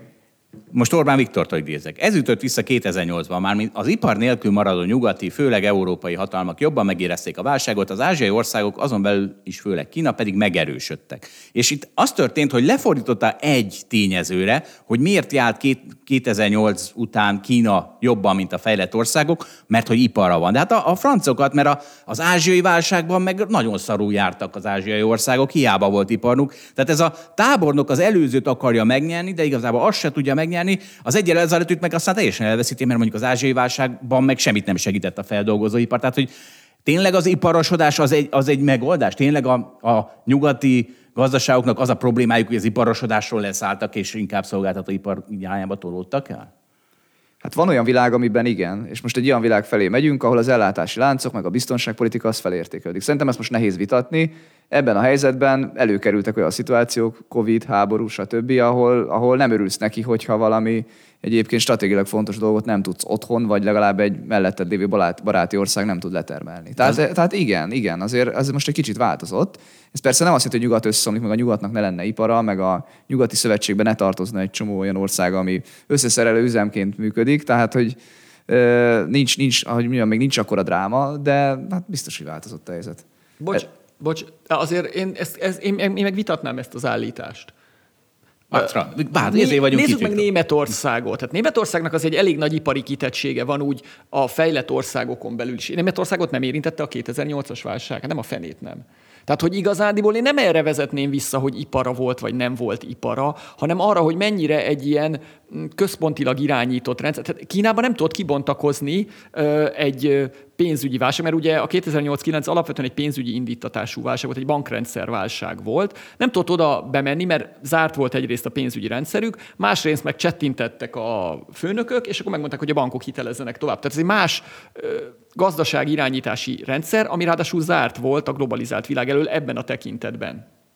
Igen, itt egy kicsit másról beszélünk, én az elmúlt két-három évről, te meg az elmúlt 15-ről. Tehát itt- én, én, inkább egy olyan példára gondolok, hogy a, de a Semiconductornak most a USA-ba kell gyárat létrehozni, mert igen. ilyen értelemben az USA-ban most nincs meg az a... 2008-9-ben még nem élt, azért beszél erről. De- Nem csak de- Orbán Viktor, amit Zsolt idézett, hogy Orbán Viktor mondta, hogy 2008-at azért szívta meg a nyugat, mert nem volt gyára. Igen, ez- ez így nem igaz, Mondja, ez nem hiszem, Ez hogy Ráadásul nettósítani kell, ezt a 30 év, az előző 28 évben meg jól járt, hogy kevesebb ipara, vagy a következő 12 évben is. Na mindegy, de itt van ez, és most meg a Covid-ban végül is kiderült, na most föl fogom bosszantani Viktor, kiderült, hogy... Zsolt, ki- tényleg a Covid-ról ne beszéljünk, mert az Miről? nem, a Covid-ról ne Ne beszéljünk. beszéljünk? Á, pedig ez. Mondjad, tehát, mondjad, hát, hát mondjad. Ugye a, a Covid-nál, ugye egy darabig Kína volt a siker ország, és most kiderült, hogy a legnagyobb szarban van Covid. Tehát az egész világ már megoldott ezt a Covid problémát, kivéve Kína, ami most most legyilkolja a lakosságának nem tudom hány százalékát, mert egyszerre végigereszti oltás nélkül a, a, a dolgot, és kiderült, hogy a svéd model rules, nem? Hát, Ne, ne, ne, ne, ne, ne, Zsolt, ne. De, Viktor, jó a kínai Hagy modell. mondjam, hagy mondjam el, tehát a kínai modell ugye az tökéletes volt. Kínában ö, egy hónappal ezelőttig meghalt, szerintem nem halt meg több ember, mint Magyarországon, ugye? Kb. Jó, igen. Nagyjából. A kínaiak azt a hibát követték el, hogy túl sokáig ragaszkodtak ehhez a modellükhöz bizonyos politikai okok miatt. Mert ugye ö, egyetlen, és azt szerintem teljesen egyértelmű volt az egész világ számára, aki tudott volna gondolkozni, az európai meg amerikai politikusok nem voltak ilyenek, hogy addig kell föntartani a szigort, amíg meg nem találjuk a jó gyógyszert, utána el lehet, oltást, bocsánat, utána el lehet engedni, és rá is kell engedni a lakosságra. Ezt, ezt kellett volna csinálni, de nem ezt csinálták. Csak ez azzal jár, tudod, hogyha egy olyan országod van, ahol mindenkit gumibottal tartasz otthon, akkor az azzal is jár, hogy és nem engeded be a nyugati vakcinát. Tehát, hogy ezek azért ezek vonzák egymást, autókorán. Na igen, de elmondod a lényeget, tehát a nyugati vakcinát be kellett volna engedni, és akkor egészen más Ennyi. helyzet. Igen. Csak nincs olyan ország, tudjátok, hogy, hogy egyszerre gumibotozza a lakosságot be De a házába. van, biztos, hogy van. Á, most nem tudok példát mondani. Szingapúr. De... Jó. Szingapúr szerintem gumibotozik szívesen is, ha kell, és be is engedi a nyugati vakcinákat. Tehát azt akar, de hogy most megint visszatérünk arra, hogy itt a rendszerekről beszélünk, hogy most melyik rendszer a jobb? A kínai autoritár rendszer a jobb? Igen, egy ideig jobb. Vagy a nyugat-európai bénázós, akik a lakosságuk tök rosszul járt az első egy-másfél évben, de aztán meg fölülkerekedtek gyorsabban a probléma. Akkor most melyik rendszer a jobb? az egészet kell nézni. Tehát nem azt, mindig azt az egy évet kell nézni, nem azt az egy válságot kell nézni, meg azt, hogy hova. A legegyszerűbb, hogy hogy nézni ezt, hogy honnan hova mennek az emberek. Kínába emigrálnak, vagy Kínából? Kína be volt csukva három évig, De nem, nem, nem, aztán most, mentek. úgy általában, fiúk, úgy általában. Érted? Persze, ezt kell nézni. Így van, nyugatra mennek Abszolút. De jó, ez, ez teljesen egyértelmű. De egyébként meg e, e, mit is látszik a demokrata jogállamokban, hogy azért mennyire, bocsánat, de puha pöcsök a politikusok. Ugye mit csinált Kína? Hát valószínűleg ők szabadították ránk bénázásuk okán a, ezt a vírust. Most, hogy ezt kitenyésztették, vagy nem, ebben nem menjünk bele. De nem ez a lényeg, hanem az, hogy Kína bezárkózott ugye három évre, amit mondtam. Nem lehetett oda bemenni. Úgy lehetett bemenni, hogy ott volt, és nem tudom, két hét vagy három hét karantén, vagy valami. És akkor most, amikor, amikor a Kína ugye rászabadította a lakosságára a Covidot, mindenki Covidos, Sánkhájban vagy Pekingben, mindenki. És ide küldik őket repülőn, és esetleg azt mondják az európai politikusok, hogy hát esetleg le kéne tesztelni őket. Nem ugyanazt, mint amit ők mondtak, hogy nem jöttök be. Majd jöjjetek be három hónap múlva, ha átestetek az egészen. Ezt kellene mondani az európai politikusnak. Csak annyira puha pöcs, hogy nem tudja ezt mondani, pedig ugyanezt megcsinálta vele Kína. Tehát, hogy egyébként ez a, ez a baja ezeknek a demokratikus rendszereknek, hogy nagyon nehéz az, hogy, hogy De nem baj. határozott legyél, de ne legyél puha pöcs. De ez nem feltétlen baj, mert autókorrál egy csomó mindennel. Például, hogy nem gumibotoznak meg, hogyha mégis van. Értem, igen. igen Tehát azért, igen. azért nem véletlenül szeretünk itt élni. Igen. Most megint te jössz, Viktor. A kínaiak használták a szabadkereskedelem előnyeit, de nem dem- demokratizálódnak tőle. Ugye ez volt az elképzelés. Sőt, ugye itt most egy hosszabb, azt most nem olvasom végig, hogy ugye azt mondod, hogy mi történt, hogy a kínaiak lenyúlták a nyugati technológiát, és, és ettől aztán följöttek mostanra az Egyesült Államok nyakára, mondjuk így. Tehát, hogy a rendszert aszimmetrikusan használták, hasonló igaz az oroszokra, és és azt mondod, hogy, ezek, hogy de fontos megemlíteni, mert jelentősen módosítják a narratívát, nem pusztán arról van szó, hogy a nyugat gazdasági veszélyben érzi magát, hanem arról, hogy kezdenek rájönni, hogy a nyugat-kelet kapcsolatból elsősorban a kelet profitált, és ez nem fenntartható. És szerintem a tiéd se jó narratíva, tehát mert mind a ketten profitáltak. Nem, ez nem igaz, hogy, hogy azért, mert most azt látjuk, hogy nyug, mit a Kína nagyon sokat fejlődő technológia, az igaz, csak közben 30 évig meg a, az Egyesült Államok meg azzal profitált, hogy kapott egy olcsó ö, feldolgozóipart. Az egyik olcsó munkaerőt profitált, a másik technológiát. A baj nem az asszimetriában van, hanem abban, hogy mire használják szerintem. És akkor most megint nem akarok moralizálni, de azért azt szerintem megkerülhetetlen, hogy kimondjuk, hogy mindenki, aki mindkét rendszert ismeri, mondjuk a kínait meg a nyugatit, és van neki épp esze, az a nyugatiban akar élni. Tehát, hogy Mm, a, tehát, hogy ez az asszimetria a baj, hogy mire használják. Tehát szerintem ugyanannyit profitált mind a kettő, csak más jellegű profit volt az, és, az a kérdés, és nem az asszimetriával van a baj, hanem hogy mire használják. Mert, mert Szerintem nem jól teszed fel, a, vagy, vagy nem értek egyet a kérdésedben rejlő állítással. kérdéssel sem kérdéssel sem értek egyet. Mert itt most nem az a kérdés, hogy ki hova megy, hanem az, hogy van egy probléma, mégpedig az, hogy nem találkoztunk eddig, vagy legalábbis az elmúlt 30 évben olyannal, hogy van egy ország, ami nagy, erős, a lakossága ugye érdemi, és ráadásul egy diktatúra, és ez korrelál azzal egyébként, hogy a diktatúrák inkább indítanak háborút, mint a, mint a demokráciák. Tehát egy, egy Ezzel nagy nyugati demokrácia, az, ha megnézed, nem nagyon indít háborút. Egy nagy, gazdag, erős ország, meg diktatúra, az meg igen. De olyan nem nagyon volt. Oké, még a hidegháborúban most nem menjünk vissza, akkor volt, de most meg nem. És hogy ugye, amit a Viktor ír, hogy egyébként azt reméltük, hogy ilyen nem is lesz többet. Ez a narratíva, ez szerintem elesett, mert itt van Kína. És innentől kezdve sajnos nem csak azt kell nézni, hogy, hogy egyébként amit te leírsz, hogy mindenkinek jó volt, hanem, hanem sajnos a relatív erő is elkezd számítani. de hát ezt mondtam én is, hogy itt kell moralizálni. Tehát az a baj, hogy mire használják ezt, a, ezt az egészet. De hogy És- igen, de te úgy veszed, hogy az a baj, hogy mintha ez eldönthető lenne, de hogy ez sajnos önmagában probléma, hogyha van egy erős katonai diktatúra, akkor, akkor muszáj felkészülnöd, és, és feltételezned azt, hogyha szerintem realista vagy, hogy, sajnos ezt használni fogják, ezt a katonai erőt. És ez a világgazdaságnak nyilvánvalóan nagyon rossz lesz, és nyilvánvalóan nagyon rossz lesz a nyugati világnak is. Én most visszamennék akkor Fukuyamához, meg az ingához, ugye, amit mondtunk, hogy a 80-as évektől elindult ez az inga, hogy akkor legyen, legyen szabadkereskedelem, meg ö, privatizáció, meg dereguláció, meg alacsony adók, és mindenki szeresse egymást, ugye?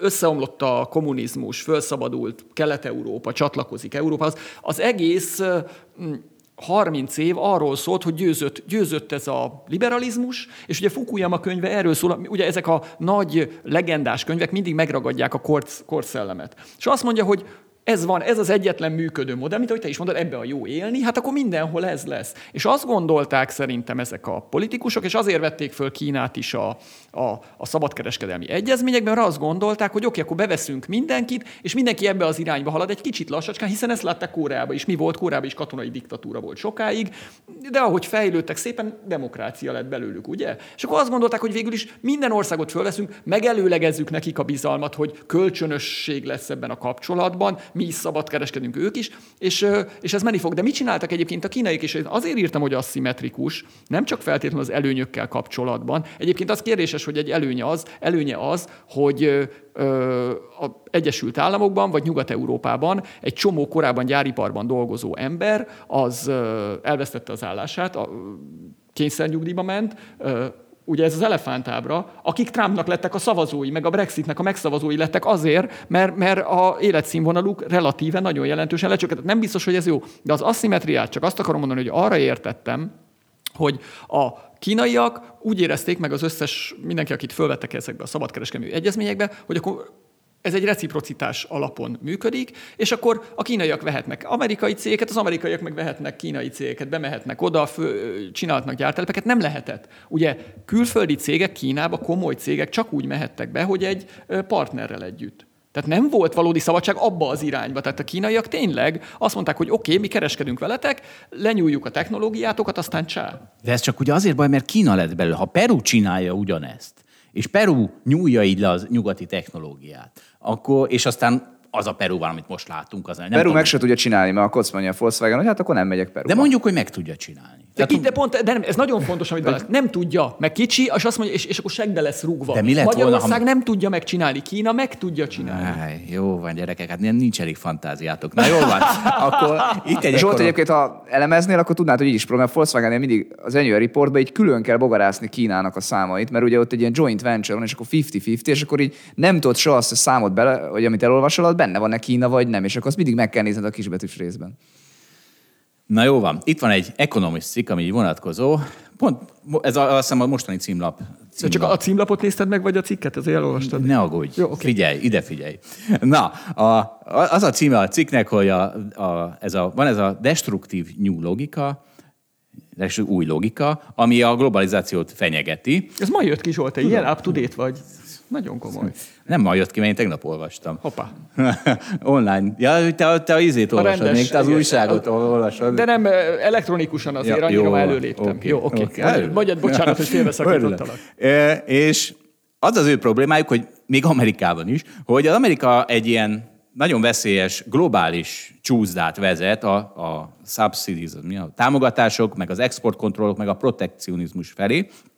É, azt mondják, hogy a kölcsönös előnyök, azt kidobtuk, és jö- bejött helyette a national gain, tehát hogy a nemzetiesség, és, és ez a legfontosabb szerintem, ez az, amit Orbán Viktornál is érzek, meg, meg, meg sok helyen, hogy elkezdődött egy zi, zi, a zéro összegű gondolkodás megint elkezdődött. Ugye a második világháború az egy klasszikus zéro összegű gondolkodás, hogy el kell foglalnom területet ahhoz, hogy nekem jó legyen. Szóval, hogy ez az Economist cikke is, és például ezt azzal táma- támasztja alá, hogy a, most van ez az új Bideni csomag, 465 milliárd dollárt így beszórnak a gazdaságba, leginkább környezetvédelmi, meg félvezető, félvezető technológia, az, erre a kettőre fókuszál, mert ezekkel most mindent el lehet adni, és ennek az az eredménye, hogy bürokraták fogják eldönteni, hogy merre menjenek ezek a, ez, ez, ez 500 milliárd dollár, ez hova kerüljön, és ez az ekonomisztnak ez még úgy is problémája, hogy az Egyesült Államokban bürokraták fogják eldönteni, hogy merre megy a gazdaság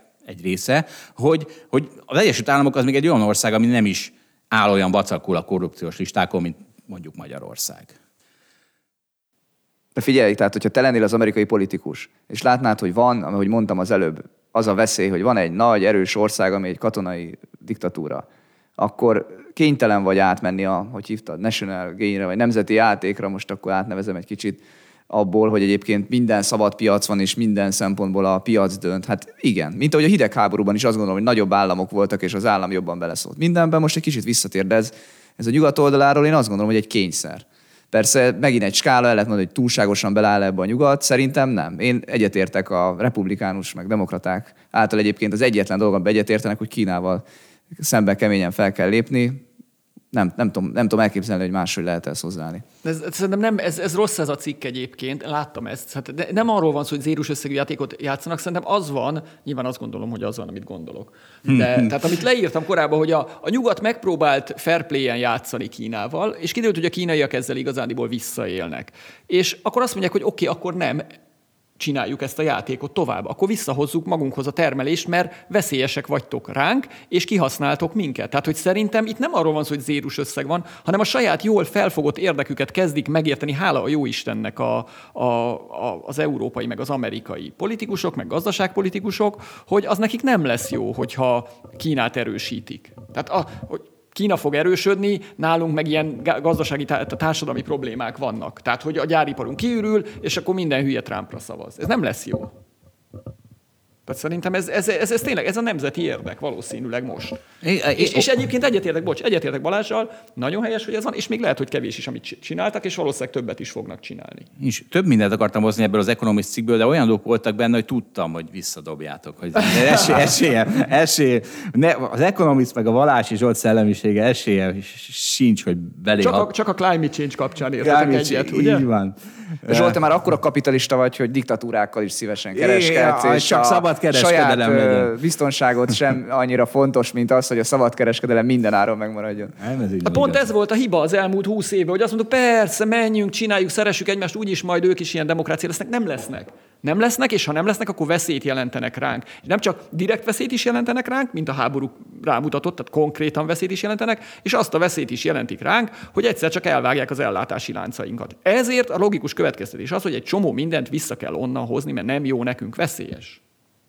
Na jó, nézzük a Orbáni, bármelyik Orbán konklúzióját, de a te szavaiddal, konklúzió nem lehetünk a nyugati blokk alárendelt periféria állama, mivel ha azok maradunk, nem tudunk kitörni a közepes jövedelem csapdájából. És megnéztem, hogy mi, mivel indokolta ezt a, abban a cikkben Orbán Balázs, hogy lendületből kell áttörni. Tehát volt ilyen, hogy lendületből kell áttörni, mert nem volt még arra példa, hogy valaki ott remeg a közepes jövedelem csapda tetején, és aztán 20 év múlva tör ki. De hát ez, ez nem igaz. Hát Finnország az nagyon sokáig Hát nem igaz, is ott volt egy kis lendület. Jó van. Tehát ez, ez, egy, ez nekem egy furcsa. Aztán, és ugye a másik érvük pedig, hogy a, mi egy határon lévő ország vagyunk, akik a kereskedelemből kell profitálnia, és ezt féli, félti elveszíteni Orbán Viktor azáltal, hogy blokkosodik a világ, és pedig hát Ugye mi volt az elmúlt évtizedek tapasztalata? Szerintem nem az, hogy a, nem a blokkosodással van a baj, nyilván baj van azzal, sokkal jobb blokkosodás nélkül, hanem hogy mindig a rossz blokkba kerültünk, nem?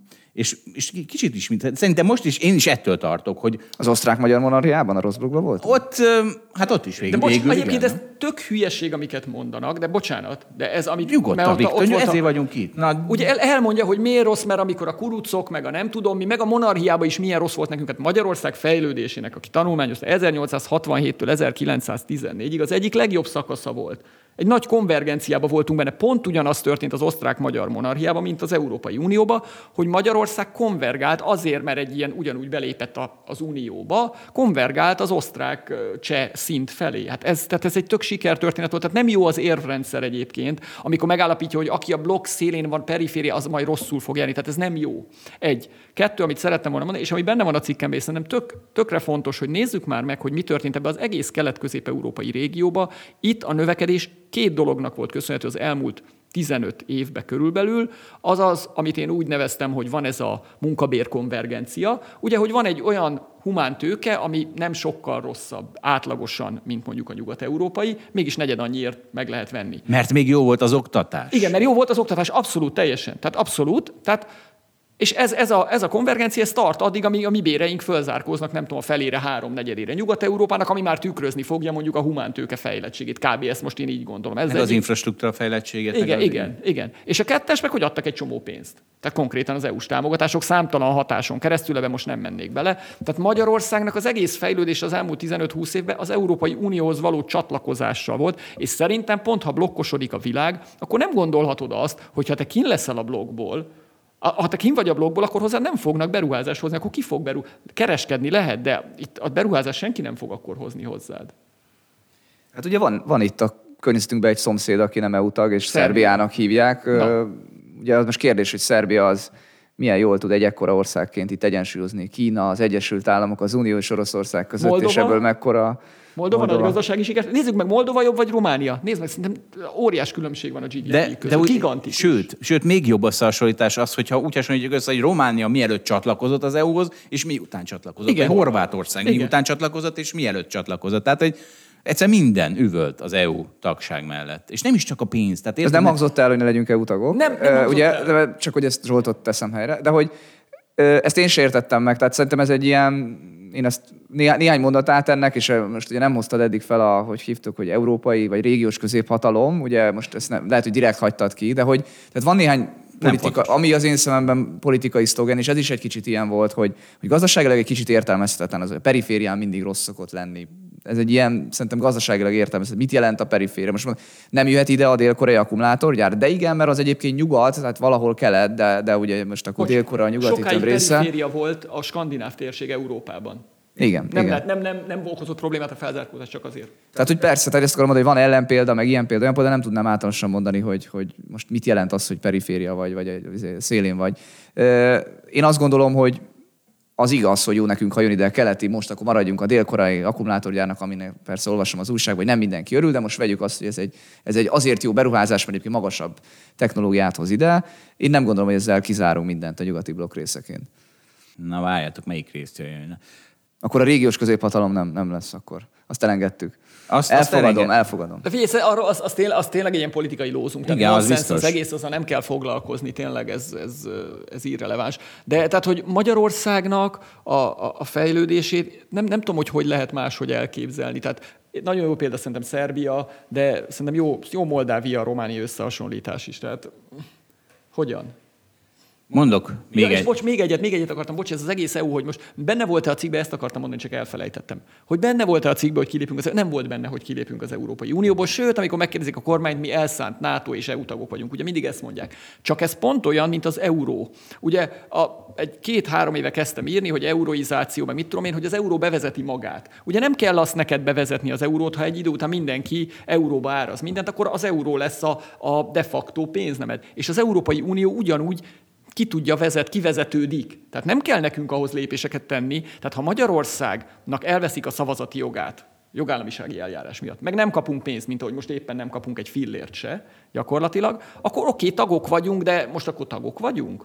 Ugye ez a... Hát Ez azért szerencsére igen, tehát ugye ez a négy szabad áramlás, hogy a tőke, a munkaerő, stb. tud szabad áramlani, ez megmaradna, és az is, sőt, az legalább, legalább akkor érték, azt gondolom, mint az a sok EU-s pénz. Tehát igen, bizonyos szempontból tagok maradunk, az lenne az igazi dráma, ha az is elveszne. De várjál, tagok maradunk az Európai Unióban, mondok valamit, de az Európai Uniónak, az országainak a nagy része úgy dönt 1, 2, 5, 10, 15 év múlva, hogy ők szorosabbra vonják az Uniót, de nem mindenki akarja ezt.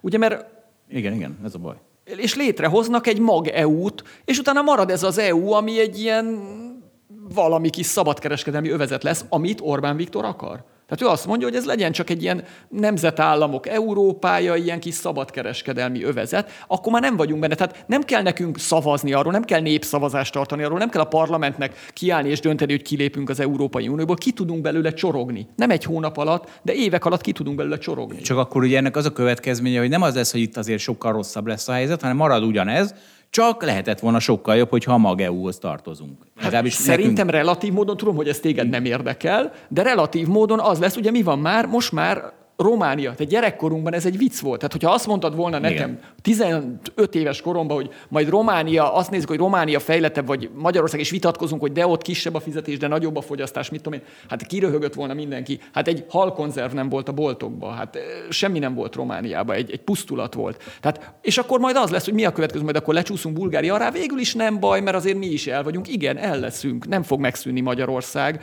de relatíve tudunk, tudunk leszakadni folyamatosan a régiótól.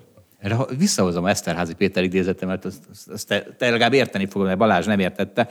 Mi kelet-európaiak vagyunk, a WC papírunk kemény, az idegrendszerünk elrongyolt, mondta ő, és ugye a a WC papírunk már nem kemény, mert bejött a nyugati technológia, viszont ez az idegrendszerünk elrongyolt, ez azért bántó most már, mert a, a szocializmusban még nem volt olyan bántó, mert mindenkinek elrongyolt volt, minden kelet-európainak, de most már csak nekünk magyaroknak elrongyolt. Pont ezekért a dolgokért, mert Románia megy el mellettünk, Bulgária megy el mellettünk.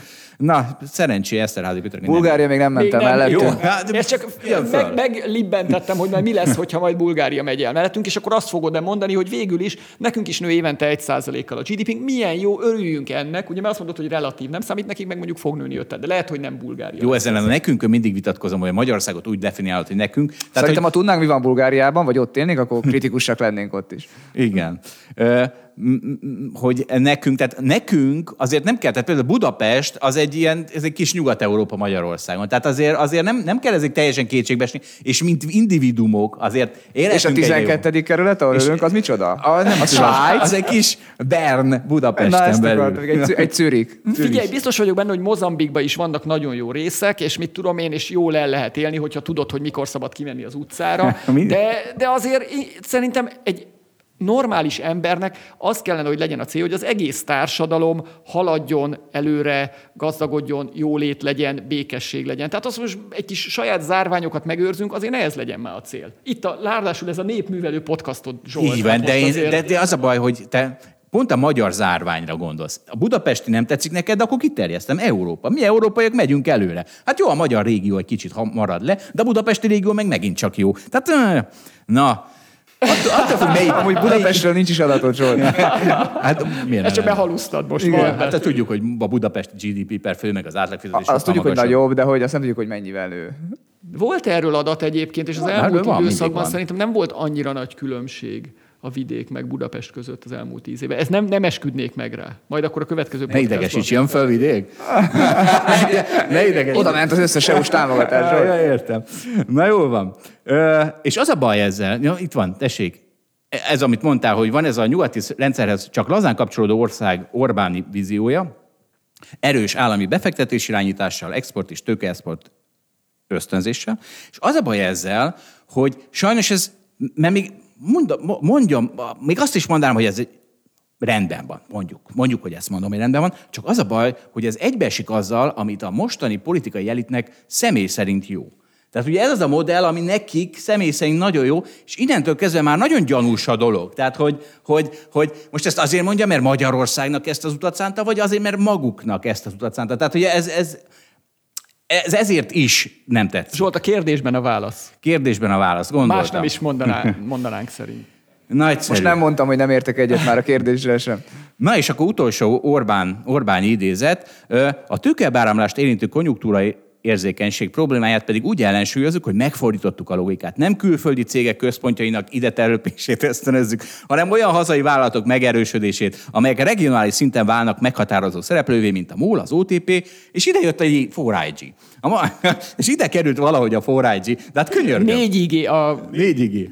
A MOL meg az OTP nem az állam miatt lett erős. Tehát a, a, a négyigé az igen. Az, az, az hozzávágtak egy csomó pénzt, ilyen haveri kapitalizmus alapon, de nem attól, tehát és jó, hogy nem, nem, nem tudom, hogy hol, hol jár a négyigé kapitalizáció, nem hiszem, hogy a MOL meg az OTP szintjén, de nem attól lesz jó egy cég, hogy hozzávágnak egy csomó pénzt, hanem attól, hogy a piaci versenyben kiérdemli. És a MOL meg az OTP ilyen, a négyigé az nem ilyen, azt hiszem. De ráadásul ennél még rosszabb a helyzet. Na ugye, ne. mert mi történt? Itt vannak nekünk uh, MOL, OTP, egyébként mondhatnánk a Richtert is, az is egy Igen, igen, multinacionális vállalat. Ugye mi történt? Ezek mind a három gigantikus adókat kapott a nyakába. Tehát nem az van, hogy a kormány támogatja őket, hanem fejős tehénnek tekinti. Tehát nem támogatja, hanem feji. Az, hogy a négyig, az egy teljesen külön történet. Igen. A MOL esetén ez a fejés jelen Jó, esetben... igen, jó, oké, Igen. jó. Az, most a nyerőt vették el, igazad van. Pozitív példát emelem itt ki, hogy az OTP-nél például rendszeresen azt gondolja az elmúlt, nem tudom, négy-öt évben a piac, amikor bejelent egy felvásárlást, hogy az értéket terem. Tehát amikor régióban megveszik a szlovén, a bulgár, a nem tudom milyen bankot, akkor egyébként a piac például azt gondolja, hogy az OTP jól fogja csinálni. És ez azért van, mert az állam mögöttük áll? Nem, nem azért van.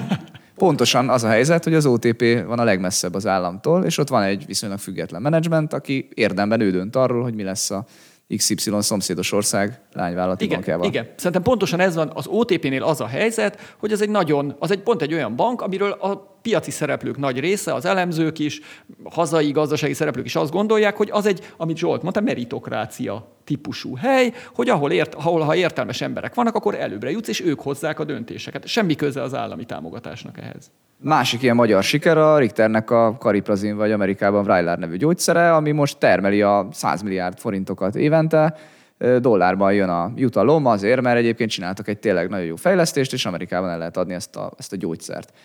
A Richter is most december, hogy van, valamikor megkapta. Kapott egy 50 Igen, milliárd. igen, az a december 23 az is, ugye? Az volt a biztosítókkal együtt, kapott egy külön adót rá erre a, erre a gyógyszer bevételre. Richter pénze volt, állami pénz lett belőle. Na, figyeljetek, én, én, van, van ehhez még valami egymondatos üzenetetek? Mert akkor, akkor, akkor Fukuyamára visszatérek, mert, mert ezt, szegény Fukuyamát divat szídni, hogy milyen hülyeséget mondott ott De 1989-ben. nem, nem, nem, nem, nem, ő a korszellemet mondta el, szerintem nem hülyeséget beszélt. Ő elmondta, hogy mit gondolta, leképezte egy kicsit megelőzve a többieket, hogy ez, ezt gondoljuk, na hát ez van. Ez, Na, én mondom, ez nem gáz, igen. Tehát az történt, hogy Fukuyama saját bevallása szerint, és én hiszek neki, hogy ő valójában nem, nem azt mondta, hogy a történelem vége nem azt jelentette, hogy megvan a győztes, hanem azt jelentette, hogy megvan a legjobb. Tehát most derült ki, hogy a neoliberalizmus, mert ugye akkor bukott el a szocializmus, vagy kommunizmus, ahogy hívjuk, meg előtte elbukott a fasizmus, most derült ki, hogy minden alternatív út, ami nem neoliberális kapitalizmus, demokrácia, az szar hogy elbukik. Tehát ő erre utalt, hogy megvan az elméleti optimum. Mert azért ő is látta, hogy még azért van ott észak azóta is van észak és mekkora szar. Tehát, hogy nem, nem azt mondta, hogy mindenki rá fog térni erre az útra, hanem, hogy megvan a elméleti győztes. És elmondom ezt, hogy, hogy, hogy, hogy támasztja alá. Ugye Hegel, ez egyébként Hegel találtak ezt az end of history kifejezést, és a, a És nem így mondta. nem, németül mondta. Én nem tudom, hogy van, nem tudok németül. Most én- most én Mondjátok nem- el, nem- nem- nem nagy fogok. tudósok vagytok akkor. Nem, nem mondom Nem, el. csak biztos vagyok benne, hogy nem így mondta, csak ezt... Bocs. Fukuyama így mondta, hogy Hegel így mondta, egy angol nyelvű cikkben. Lehet, hogy Fukuyama is japánul mondta. Na szóval, ö, ö, a, ezt először a marxisták vették át. Tehát a marxisták közölték, hogy az end of history az a szocializmus, vagy a kopi, ko- kommunizmus, és ezért volt annyira adekvát Fukuyamának használni ugyanezt a frázist, hogy a lószart a seggetekbe a, a, a liberalizmus. A, a, Zsolt, ezt majd ki kell, ki kell vágnod, bocsánat. Va- Vagy, vagy, vagy megszépítem. Hogy 89-ben a, a, a, a, a liberalizmus az, ami megnyerte az elméleti küzdelmet, és ő is ezt mondja, hogy azért, mert az elmúlt 15 évben láttunk problémákat a neoliberalizmus, az nem azt jelenti, hogy nem ez a győztes. Az azt jelenti, hogy nem annyira jól üzemel, mint korábban gondoltuk. De most még ez, ez is kétségbe van vonva. Tehát még ha így is lenne, egyébként van egy, ugye van egy könyv, és annak van egy hatása, tehát nem lehet, tehát nyilván nem lehet nehéz elválasztani a könyvet magának a mondani valóját a hatásától, ugye, ami, ami rá tevődött. De ugye most ez kétségbe van vonva, mert sokan azt gondolják a világban, hogy hello, lehet, hogy ez a kínai modell, pláne az AI-jal kiegészítve, ugye, ami ott figyeli az összes lakosokat, minden, lehet, hogy ez hatékonyabb. És egyébként erre rímelt, szerintem, szerintem nem hatékonyabb, de erre rímelt, hogy a 60-as években én úgy tudom, hogy írt egy, a Samuelson egy makrokönyvet, amiben én ezt én is csak olvastam, nem magát a könyvet olvastam, csak ezt olvastam, hogy írt egy makrokönyvet, amiben komolyan fölvetődött, hogy hát a szovjet rendszer az hatékonyabb, mert ez a központi irányítás jobban tudja a fejlesztéseket koordinálni, és nem tudom, a 80-as évekre Szovjetunió egyfőre jutó GDP-je simán utolérheti az Egyesült Államokét. Tehát igazándiból ez és most szerintem megint egy kicsit ezen a helyen, ezen a ponton vagyunk, hogy nem, tehát hogy szerintem ez benne van sok emberben, hogy lehet, hogy ez a kínai modell nem olyan rossz. És ezek le fogják győzni az Ez így, usa még Dávid is Igen, érvényesül. igen. Dávidnak ez Na. ilyen klasszikus, izé, hogy az AI, mert régen nem úgy volt, de majd most az AI, meg a bitcoin, meg a nem tudom mi. Hát meg, Hát igen, hogy a kapitalizmus előnyei az AI mellett el fognak tűnni, mert Igen. ugye a piacnak ez az Igen. információs sűrítő, vagy az árnak az információs sűrítő szerepe, ami annyira jó, hogy Igen. mindenkinek megüzeni, hogy akkor neked termelned kell, Igen. vagy nem kell termelned, Igen. meg el kell adnod, meg nem kell adnod, az majd nem lesz olyan nagy szám, hiszen az AI majd Azt le megmutatja. tudja modellezni. Igen, lemodellezi. Ö, Szerintem ettől nagyon-nagyon messze vagyunk, de nyilván Egy- ez egy olyan vita, amiben Egyrészt más már- szakértőket kéne megkérdezni. Másrészt egy diktatúrának ugye az a vonzata, hogy ha nem tetszik neki, amit az AI diktál, hogy termelj, akkor majd ő azt fölülírja. Tehát mint ahogy most, a, amit a piac diktál, nem tetszik neki, ezért azt fölülírja. Na figyeljetek, még lesz egy kis rész, azt majd én nélkületek fogom elmondani, rájöttem. Az, az otthon, a szobám mi, mi, mi, itt így elmegyünk, te itt maradsz nem, egyedül. nem, nem, nem, nem, az majd otthon. Az, az csak egy ilyen izé lesz. Addig csináljunk egy szép utolsó beállást, az lesz a still, és az alatt én elmondom. Úgyhogy Viktor, köszönjük szépen a részvételt. Köszönöm, hogy itt lehettem. Szia Viktor, Szervusztok! sziasztok. akkor jobb is, hogy ezt egyedül csinálom, azt hiszem, eddig nem nagyon sikerült meghatódottság nélkül a végére érnem.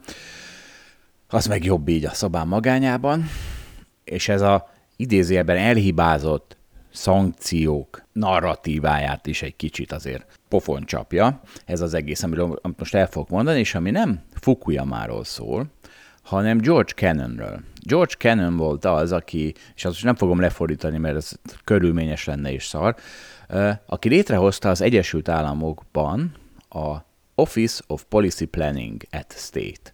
Magyarul 1947-ben járunk. Magyarul megalak, megalapította azt a hivatalt, ahol, ami az Egyesült Államok politikáját meghatározta a Szovjetunióval kapcsolatban. Containment doktrinának, vagy Wilson doktrinának is nevezik, és az volt a célja, hogy a Szovjetuniót elszigetelje, egy dobozban tartsa. Kennan ezt mondta, hogy nincs szükség arra, hogy beavatkozzunk bármilyen szovjet ügyel kapcsolatban, mert a kommunizmus egy akkora szarság, hogy úgy is össze fog omlani a saját hatékonytalanságától, meg, hát meg, na, tudjuk milyen a kommunizmus, össze is omlott. Úgyhogy akkor most zárójelben megjegyzem, tehát 47-ben eldőlt, hogy 56-ban nem lesz amerikai beavatkozás Budapesten. Szóval négy évtizeddel később, 47-ben dőlt el a elszigeteltség politika, és akkor határozták meg. 42 évvel később, 89-ben tudjuk, mi történt. Áprilisában Kennan megjelent a szenátusban, immár 85 évesen, még egyszer, hogy bejelentse, hogy vége a idegháborúnak. Standing ovation volt rá a reakció, és ugye ez, a, ez az a hangulat, amiben aztán Fukuyama cikke is megjelent, picit megelőzve a, a, az idejét, mert aztán, ahogy megjelent ez a cikk, jött a bársonyos forradalom Csehszlovákiában, lehullott a berlini fal, úgyhogy ő pedig végül is csak arra fogadott, hogy azok a akkori trendek azok folytatódni fognak.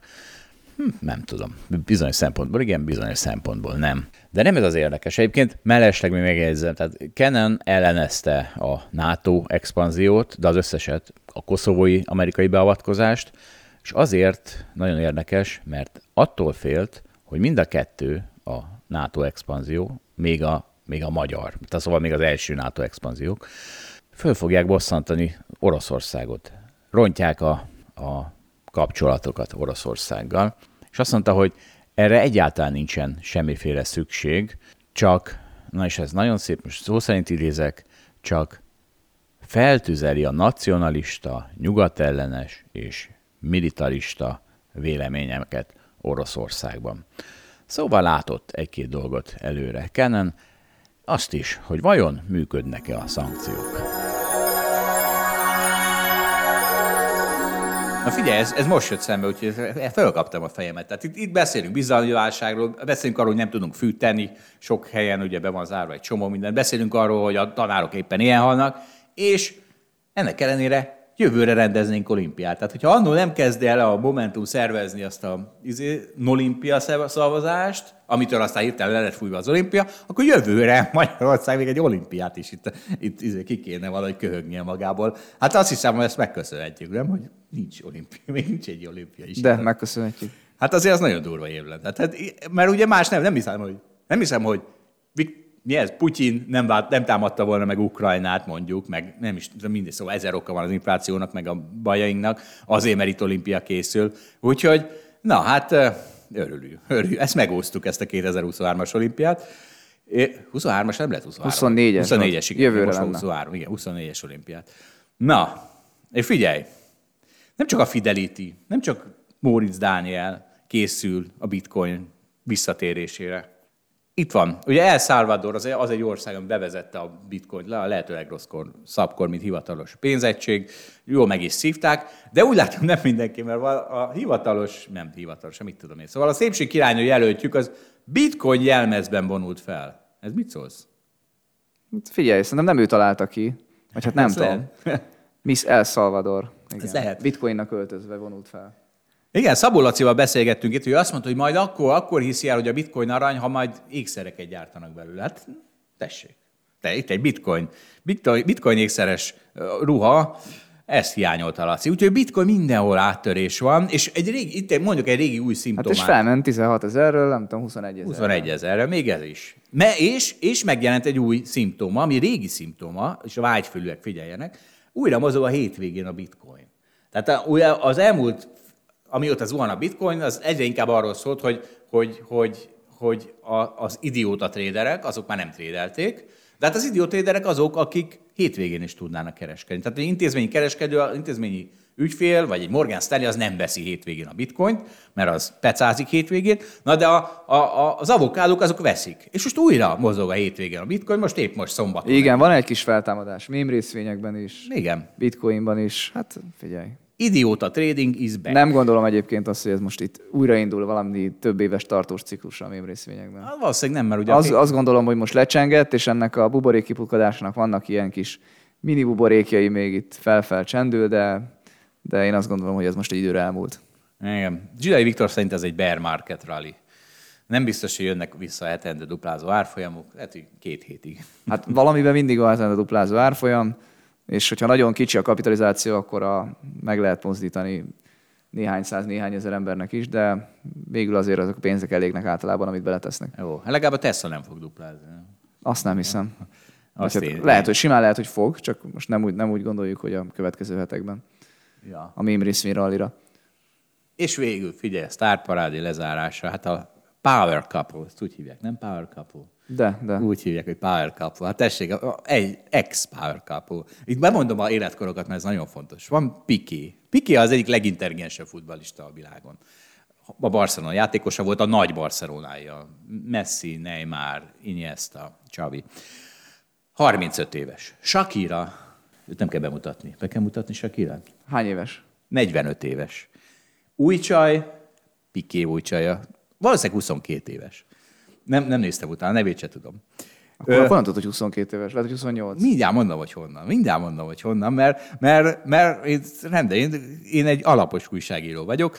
Ugye mi történt? Szakított Piqué és Shakira, Shakira, a Piqué egy 22 éves csajer, mondjuk, és Shakira megsértődött. És írt egy számot, ami ilyen világ legnézettebb száma, mert gondolom, mert annyira jól ütemezte, de egy, és én meghallgattam ezt a számot. Hát nem, nem egy jó szám, de meghallgattam. És ugye van benne két nagyon érdekes momentum, hogy, nem, több is, sok van benne, mindjárt beszélek róla.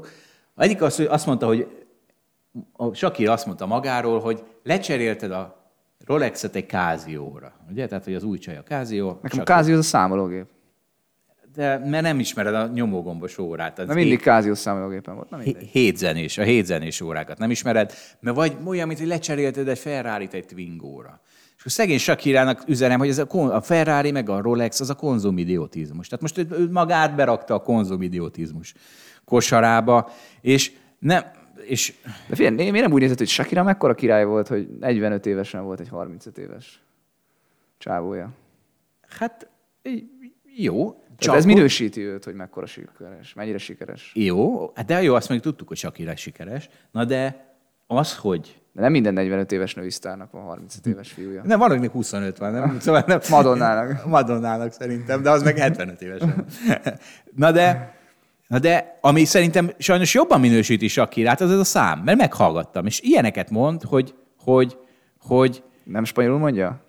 de spanyolul, de angolul volt feliratozva, hogy nem a teligádban voltam. Ez, ez egy üzenet. Ne a testedre gyújj, hanem az agyadra. Ez Pikének. Ő, ő üzeni ezt Pikének. És, és ez, hát ez a legszebb. Én két 22 éves érek. Ezért gondolom, hogy 22 éves csaj. Tehát ez is benne, hogy én két Aha, 22 aha, éves értem. érek. És érted, ezt tudod mi? Ez egy ilyen mém, egy ilyen kurabéna mém, ez szokott menni a, a Facebookon, amikor a 45 éves fér, a férfiak, jó? 45 éves férfiak, most már szakítsunk a nemekkel, 45 éves férfiak odaírják, hogy én két 22 éves érek, de mert, de hát érted, itt van ez a Shakira, aki a élete bánatát kihasználhatta volna az élete versének megírására, érted, mint egy, mint egy és ez, ez Hely, bírta. helyette csinálta, megcsinálta a legnézettebb videót Azt a világon. megcsinálta, de egy ilyen Facebook mémekből összerakott szarságot, és úgy viselkedik komolyan, mint hát, hogy 16 évesen lehet így viselkedni egy szakítás után, nem 45 évesen. Hát ez, ez, ez De szörnyű. látod, mekkora biznisz? Hát figyelj. Szerződést kötött a Piqué ezek szerint a Piquének is Twingo-val, meg, vagy a Renault-val, meg a... Igen, hogy hívják a számológép márkát? Casio-val. Ha valaki nem tudná, Piqué- Shakira YouTube-on keresett egy csomó pénzt, tehát ne viccelj, mindenki jól járt. Win-win-win. Hát biztos a 22 De éves. gondolj bele, hogy ők akkor voltak igazán a csúcson, amikor 2010-ben Shakira énekelte a vakavakát a dél-afrikai VB-n, a Piqué meg megnyerte. Érted? Azt megérte? Szerintem igen, a spanyolok nyertek, és, és hát lám-lám eltelt 12-3 év, és még mindig a csúcson vannak, ahogy nézzük. Igen, de már ők is azért konyulnak lefelé, most valószínűleg ez volt a izé. Messz, mi, messz. Ennél nagyobb botrány, ennél nagyobb láthatóságot nem fognak szerezni már, mint Ez amit igaz. most szereztek. Ez igaz. De mondjuk, az, jó, de mondjuk, tehát az, hogy Piqué Twingoval jár, meg izével, Kázióval. Viccesnek vicces. Na, én, én Pikének gratulálok ebben a, ebben a trió. Én Sakirának, és azt is, hogy egy 22 éves fiúval is megtalálhatja a szerelmet. Így van, így van. A 22 éves fiúk mind 45 éves nőkbe szerelmesek. Ne aggódjon, pláne annyi pénzük van. A 45 éves nő. Pláne, ha ők Sakirák. És ők sakirák. Na figyelj, mindenkinek sakirában gazdag hétvégét kívánok. Te mit kívánsz? Én Pikében gazdagok. Ja, most akkor megcseréltük az szerepeket. Na mindegy. Na mindegy, itt a vége, fuss el vére. Köszönjük szépen a figyelmet, a viszont. A viszont hallásra, sziasztok!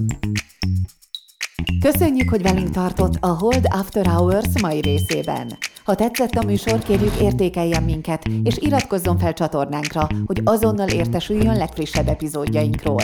Az adással kapcsolatos részleteket és az említett cikkeket, ábrákat keresse a Hold blogon.